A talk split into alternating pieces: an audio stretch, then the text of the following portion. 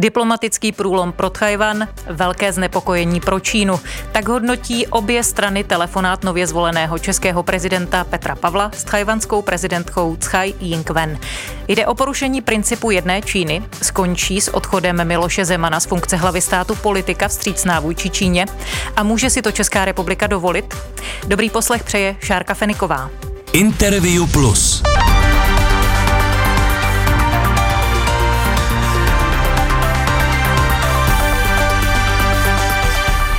Hostem Interview Plus je ředitel projektu Synopsis a synolog Martin Hála. Dobrý den.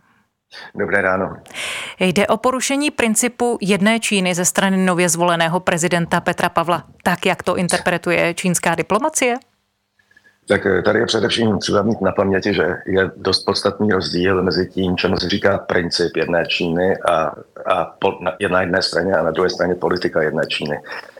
Princip jedné Číny je ta čínská interpretace, eh, která, eh, která tvrdí, že eh, existuje jenom jedna Čína a Tajvan je její součástí. Politika v jedné Číny je způsob, jakým se s tímhle tvrzením vyrovnávají jednotlivé státy a ty si, ty si také tu svoji politiku jedné Číny sami definují. A většina států, včetně České republiky, republiky definuje tak, že sice existuje jedna Čína, ale Nevyjadřuje se už eh, naše vláda ani eh, celá řada jiných vlád k tomu, zdali Tajvan skutečně je součástí této jedné Číny. Čili tam je velmi podstatný rozdíl. A eh, porušením principu jedné Číny bychom, asi bychom mohli říct, že to skutečně porušení principu jedné Číny je, ale k, princi- k dodržování principu jedné Číny jsme se české strany nikdy nezavázali. My máme pouze tu svoji vlastní politiku jedné Číny a ta porušena nebyla. Ano, čili ze strany politiky nebo z toho pohledu politiky jedné Číny je všechno v pořádku. Eh, v pořádku je samozřejmě dost široký termín, ale můžeme asi konstatovat, že porušena nebyla ta politika už proto, že si ji sami stanovujeme. To je jaksi náš, naše vlastní subjektivní politika, kterou si definujeme sami. V souvislosti s telefonátem Petra Pavla se připomíná i telefonát eh, tajvanské prezidentky s Donaldem Trumpem v roce 2016, necelý měsíc po Trumpově zvolení americkým prezidentem. Jaká byla tehdy reakce Číny? Tehdy byla reakce Číny dosti eh, ostrá, jako ostatně v podobných případech je to, je to, je to pravidlem, ale na druhé straně Eh, nezašla až do takových extrémů, eh, do jakých potom zacházela čínská diplomacie i, i u mnohem jaksi menších úvozovkách provokací. A to zejména proto, že eh, tehdy Čínská lidová republika, nebo respektive čínské vedení, se, se usilovně snažilo nějakým způsobem Eh, přečíst Donalda Trumpa, zjistit, co to je eh, za politika, protože eh, ten vydával, vlastně dnes vydává kontradiktorní signály. Čili Čínská lidová republika v té době byla ještě relativně opatrná. Pokud jde o Tajvan, je očekávatelné obecně, že se Peking vždycky ozve? Vždycky se ozve. To je, to je jaksi pravidlo, je to téměř mechanická zásada, že kdykoliv dojde na, na tuhle otázku, tak samozřejmě Peking musí reagovat. Zase musíme si uvědomit, že ta čínská diplomacie zcela podléhá vedení komunistické strany Číny a tam jsou nastaveny jaksi pevné zásady toho, na co všechno je třeba reagovat, proti čemu je protestovat, takže ta, ta, ta reakce vždycky nastane. Jako nastala i v tomto případě po tom telefonátu nově zvoleného českého prezidenta eh, s tajvanskou prezidentkou, ale právě eh, působila spíše jaksi mechanickým dojmem, hmm. že to vypadá tak trochu, jako kdyby eh, Čína se snažila nejdřív nějakým způsobem si vůbec udělat obrázek o tom, co se děje. Podle Petra Pavla Tajvana Česká republika sdílejí hodnoty svobody, demokracie a lidských práv a budou dále posilovat partnerství. Jak moc ještě mohou posilovat v mantinelech, které zatím drží i západní státy a které vy jste vlastně nazval tou politikou jedné Číny? Tak to, zase je třeba si uvědomit, že ta politika jedné Číny, eh, jak si v tom nej, nejzasším smyslu a na té nejobecnější rovině, je skutečně způsob, jakým se ostatní státy vyrovnávají s tou pozicí Číny, že existuje jenom jedna Čína. Eh, to je jaksi dogma, které eh, málo kdo překračuje, nebo respektive dost dobře překročit nemůže, protože v okamžiku, kdyby ten princip popřel, tak by Čínská lidová republika, nebo tedy tu, tu zásadu, ne ten princip, ale kdyby tu zásadu popřel, tak by Čínská republika zřejmě přistoupila k přerušení diplomatických styků. To, to, ta, ta pozice Čínské lidové republiky je takové, taková, že státy mohou mít diplomatické styky v, buď s Čínskou lidovou republikou nebo s Tajvanem, ale ne, ne s oběma zároveň.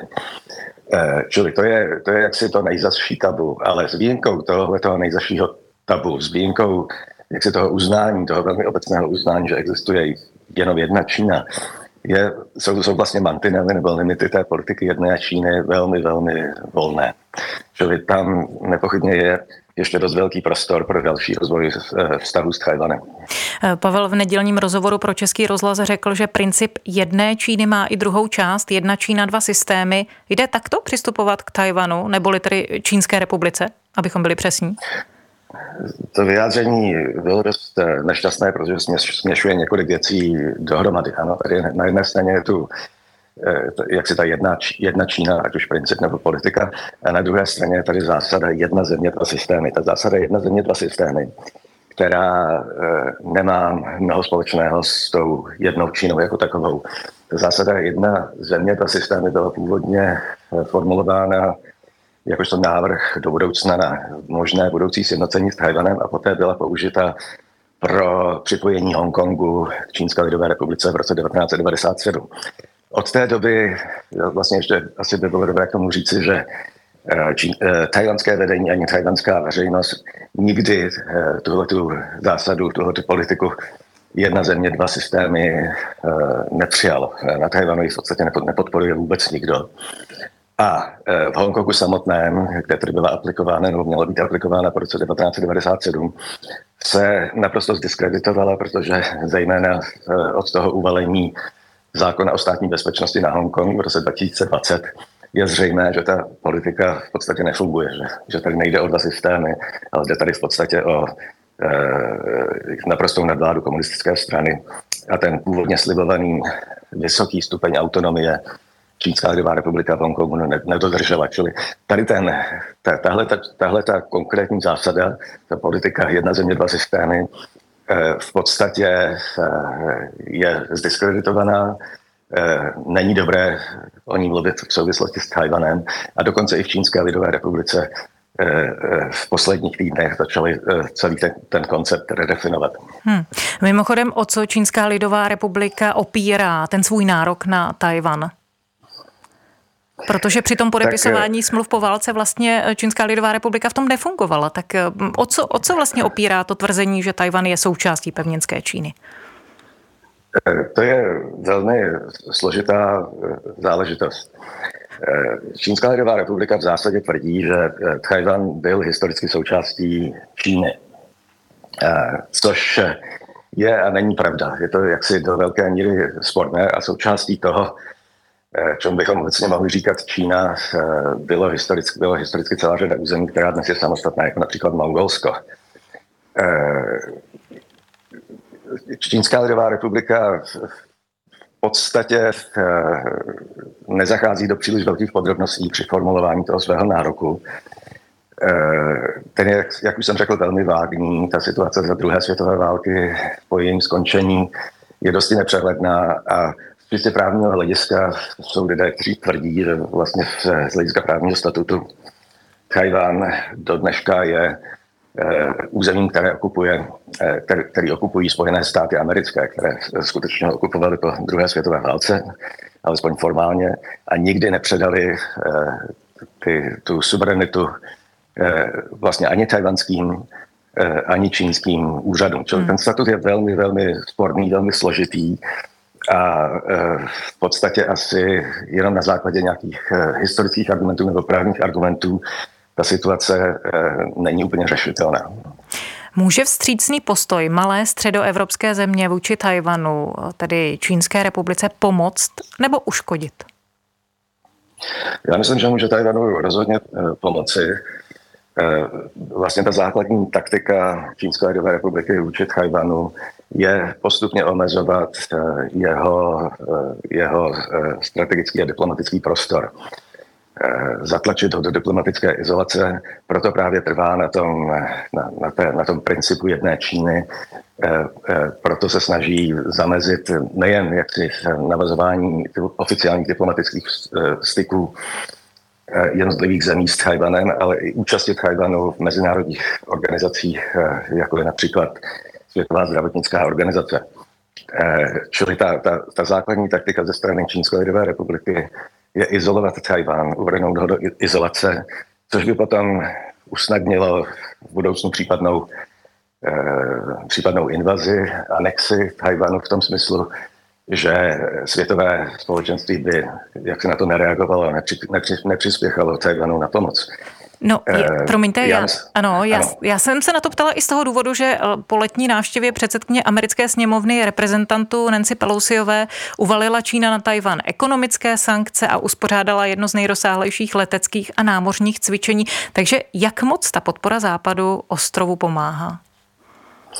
Ta eh, podpora západu, včetně těch střícných gest ze strany České republiky, pomáhá Tajvanu probít se z té diplomatické izolace a vlastně vytváří eh, jakousi další vrstvu deterentu vůči, vůči odstrašujícího efektu vůči Čínské lidové republiky, republice, aby se nepouštěla do nějakého případného dobrodružství vůči Tajvanu Protože čím eh, jak si uší bude mít Taiwan styky s eh, okolním světem, tím je pravděpodobnější, že v případě nějakého vojenského dobrodružství ze strany Čínské lidové republiky by okolní svět eh, reagoval například takovým způsobem, jako reagoval na ruskou invazi na Ukrajině.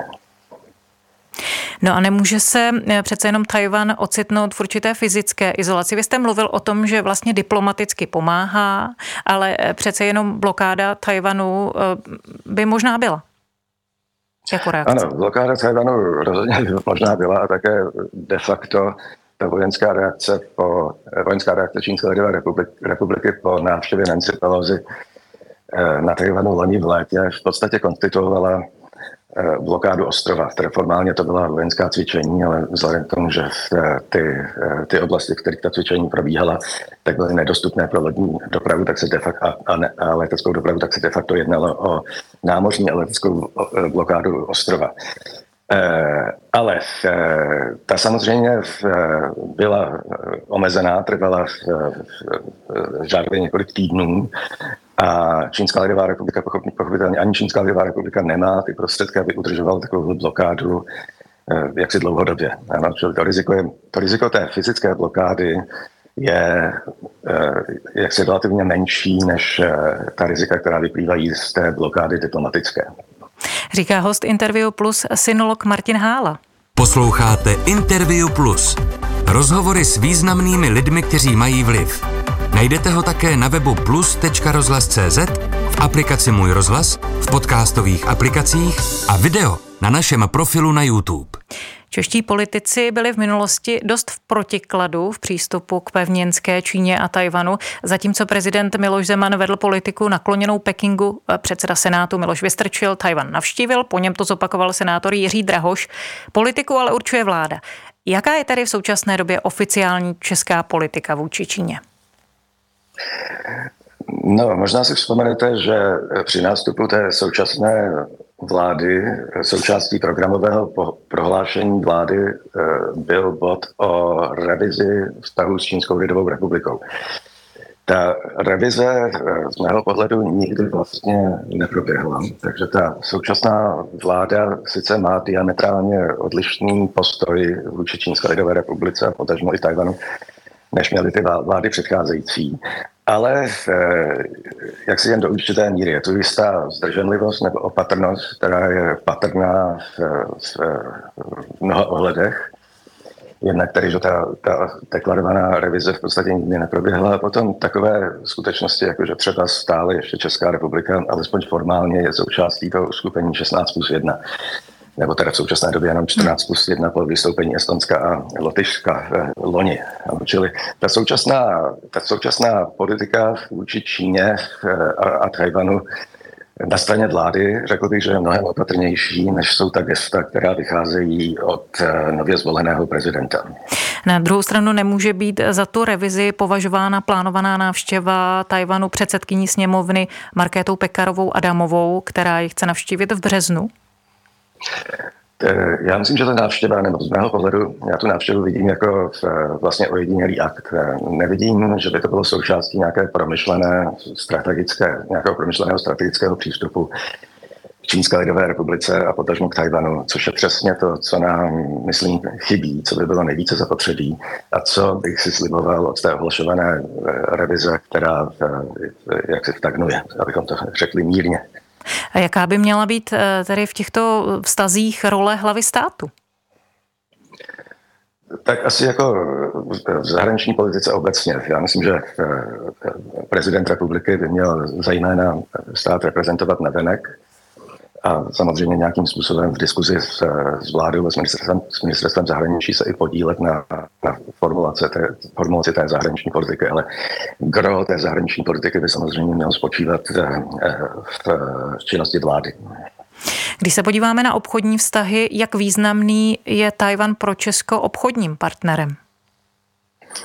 Tajvan je velmi významný pro Českou republiku jako, jako obchodní partner, partner a zejména jako investiční partner, protože Tajvan zde od eh, konce 90. letech, let eh, docela podstatně investoval eh, v některých důležitých oborech, jako je třeba spotřební elektronika, působí tady někdy od, od konce minulého tisíciletí například společnost Foxconn, což je v, společnost, která vyrábí asi 30% veškeré spotřební elektroniky na světě a mimo jiné vlastně v, kompletuje eh, produkty firmy Apple, včetně iPhoneů, eh, ne teda v České republice, v České republice ty výrobky jsou jiné, ale je tady celá řada velmi významných investic, které eh, přišly z Tajvanu za těch posledních několik desetiletích, což zase dost kontrastuje s tím poměrně malým dopadem investic Čínské lidové republiky.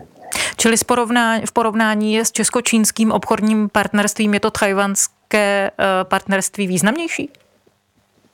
Uh, ano, myslím, že to, můžeme, že to můžeme celkem jednoznačně takhle říct. Samozřejmě ten čínský trh má obrovský potenciál v tom, že Čína je obrovská země s, s, s rozsáhlým obyvatelstvem, čili s potenciálními eh, zákazníky, ale eh, ten trh má celou řadu specifik. Eh, rozhodně v České republice se nikdy nepodařilo ho nějakým způsobem využít. Čili to skutečné partnerství ekonomické, obchodní a investiční s Tajvanem, myslím, že má daleko větší dopad než ten, ty, ty potenciální výhody čínského trhu. Na, naopak ale tady Česko asi nemůže říct hrdě, že Čínu nepotřebuje jako obchodní partnera vůbec. Nebo můžeme si to dovolit? Eh, Čínu, Čínu jako obchodního partnera potřebuje dnes v podstatě eh, téměř každý, už proto, že velká část výrobních kapacit z celého světa se po vstupu Čínské lidové republiky do Světové, Světové obchodní organizace v roce 2001 přesunula právě do Číny. Čili Čína je jakási dílna světa se všemi výhodami a nevýhodami, eh, které to obnáší. Eh, eh, ty, ty nevýhody jsme měli možnost zaznamenat už vlastně před několika lety s, nástupy, s nástupem pandemie covidu, kdy se ukázalo, že celá řada základních produktů, i včetně těch velmi jednoduchých, jako jsou třeba roušky, tak eh, ty výrobní řetězce jsou nějakým způsobem napojeny nebo pocházejí z Čínské lidové republiky. To, to též se týká například některých komponentů, z kterých se vyrábějí léky a podobně. Čili ta, eh, ta závislost, kterou má okolní svět, včetně, České republiky, na Čínské lidové republice eh, v oblasti obchodní je jaksi dvojsečná, je to výhoda i nevýhoda. A celý svět teď si uvědomuje, že nějakým způsobem musí obchodní řetězce diverzifikovat a od toho eh, čínského trhu nějakým způsobem, alespoň do jisté míry, eh, se osamostatnit. Eh, když jste vzpomněl na covidovou pandemii, v jakém stavu je teď vlastně čínská ekonomika právě třeba kvůli drastickým protikovidovým opatřením, která do nedávna v Číně platila? Tak ta, ta politika nulového covidu, kterou eh, aplikovalo čínské vedení eh, v Číně, napáchala obrovské ekonomické škody, protože se v podstatě realizovala formou eh, velmi drastických lockdownů, což vedlo pochopitelně i k výpadkům ve výrobě. Jak známo, Čína rozvolnila tu politiku nulového covidu v loni začátkem prosince Eh, což vyvolalo, což vyvolalo obrovskou vlnu nákaz eh, a prudké šíření toho viru zase v Číně, což vedlo k dalším výpadkům eh, a k dalším, dalším ekonomickému propadu. Čili v současné době ta ekonomika čínská nevypadá příliš dobře a uvidíme, jak, jak, se ta, jak se ta situace bude vyvíjet do budoucna, ale bude trvat při nejmenším ještě několik měsíců, než se Čínská lidová republika, republika vrátí k tomu eh, hospodářskému růstu, který pro ní byl typický. Nemění se v posledním období také atmosféra v Číně? Nesměřuje si tím Ping eh, k autoritativnějšímu modelu politiky? Eh, no, nejen, že k němu směřuje, já myslím, že ho už dosáhl v, v podstatě trumfem toho jeho přístupu, té, té jeho snahy o, o získání eh, téměř absolutní moci v Čínské lidové republice byl ten uplynulý 20. sjezd komunistické strany Číny loni na podzim, že Čína se dost radikálně proměnila pod jeho vedením. Ty trendy, které samozřejmě existovaly už před jeho nástupem, se prohloubily a můžeme říct, že Čínská lidová republika bohužel se vyvíjí směrem v podstatě k politické totalitě. No a když to říkáte, není to vlastně fiasko naší, tedy té západní dlouhodobé politiky vůči Číně, kdy jsme očekávali, že obchodní expanze do Číny nutně přivede i k demokratizaci čínských vnitřních procesů? Ano, tady ten, ten přístup eh, západních zemí vůči Číně, který eh, vyjadřovala ten politika takzvaného engagementu nebo zapojování Číny do, do mezinárodního společenství, hlavně ekonomického, v podstatě selhala. A to je také e, ten nejzasší důvod, proč se vlastně ten celkový postoj v Čínské lidové republice v posledních e, letech mění, protože si politická reprezentace celé řady zemí, včetně Spojených států, uvědomila, že vlastně ten její, politický, ten její přístup, ta její politika vůči Číně, kterou, který pěstovala při nejmenším po dvě nebo dvě a půl desetiletí, tak byla chybná a v mnoha směrech kontraproduktivní. Takže to vlastně vedlo k přehodnocení toho vztahu k Čínské lidové republice a potažmo z toho vyplývá i přehodnocení vztahu k Tajvanu. A to je vlastně jaksi prapůvodem eh, všech těch eh, diskuzí a jevů, eh, které teď vidíme, jak kolem Číny, tak kolem Tajvanu. A můžeme ale Čínu vlastně něčím nahradit? Čím nebo jak? Tajvanem? Eh, to samozřejmě eh, nemůžeme. Tchajvan, Tchajvan eh, je země v mnoha ohledech velmi odlišná od Čínské lidové republiky a samozřejmě ten, ten za prvé ten obrovský čínský trh a za druhé ty výrobní kapacity, které se v Číně vybudovaly za těch posledních 20 let, nebo respektive přesunuly do velké míry z okolního světa, tak jak si jednorázově nebo v nějakém krátkodobém horizontu dost dobře nahradit nejdou. Ano. To je zase eh, záležitost spíše nějakých eh, dlouhodobých trendů a tendencí. Eh, už jsme tady mluvili o, tom, o té snaze o diversifikaci těch dodavatelských řetězů směrem od Číny do jaksi přesunutí alespoň jejich části do nějakých třetích, často se mluví bez, o tom, že třeba je do bezpečnějších zemí v jihovýchodní Asii a jinde. Čili ten proces probíhá, ale probíhá samozřejmě velmi pomalu, protože nemůžete ze dne na den zvrátit eh, zase jiný proces, který mohutně existoval eh, jak si přinejmenším od začátku, od začátku, od začátku tisíciletí, čili po nějakých 20, eh, skoro 25 let. Čili ten, ten, ta tendence je jasná, ale bude, bude trvat delší dobu. Přesto Česko chce svoje obchodní vztahy s Tajvanem posilovat. Není to riskantní obchod? Nemůže tomu obchodování Peking třeba i fyzicky zabránit? No, je tady samozřejmě to, zase to nejzaší riziko je, je možnost případné invaze Čínské lidové republiky, hmm. Čínské lidové osvobozenecké armády na Tajvan. S tím je samozřejmě třeba vždy jak si počítat, protože to nemůžeme úplně vyloučit. Na druhé straně, kdyby k něčemu takovému došlo, tak se samozřejmě zpřetrhají jak si obchodní vazby nejenom s Tajvanem, ale s Čínskou lidovou republikou jako takovou. Ta situace by do značné míry byla analogická tomu, co se stalo po té ruské invazi na Ukrajinu. Čili ten, ten výpadek a hospodářský propad a chaos, který by z toho vyplýval, by byl obrovský a, a, a, a globální a daleko by přesahoval jenom ten, ten možný výpadek obchodních vztahů s Tajvanem. A hrozí něco takového? Jsme blíž možnému konfliktu? Ten, ten konflikt skutečně hrozí. Lidé, myslím, že trošku podceňují tu reálnou možnost, že by ten konflikt mohl vypuknout a mohl by vypuknout i relativně brzy. Eh, celá řada armádních představitelů v eh, západních států a nejenom eh, Spojených států amerických upozorňuje na to, že skutečně by mohlo dojít ke konfliktu během jaksi v horizontu několika let.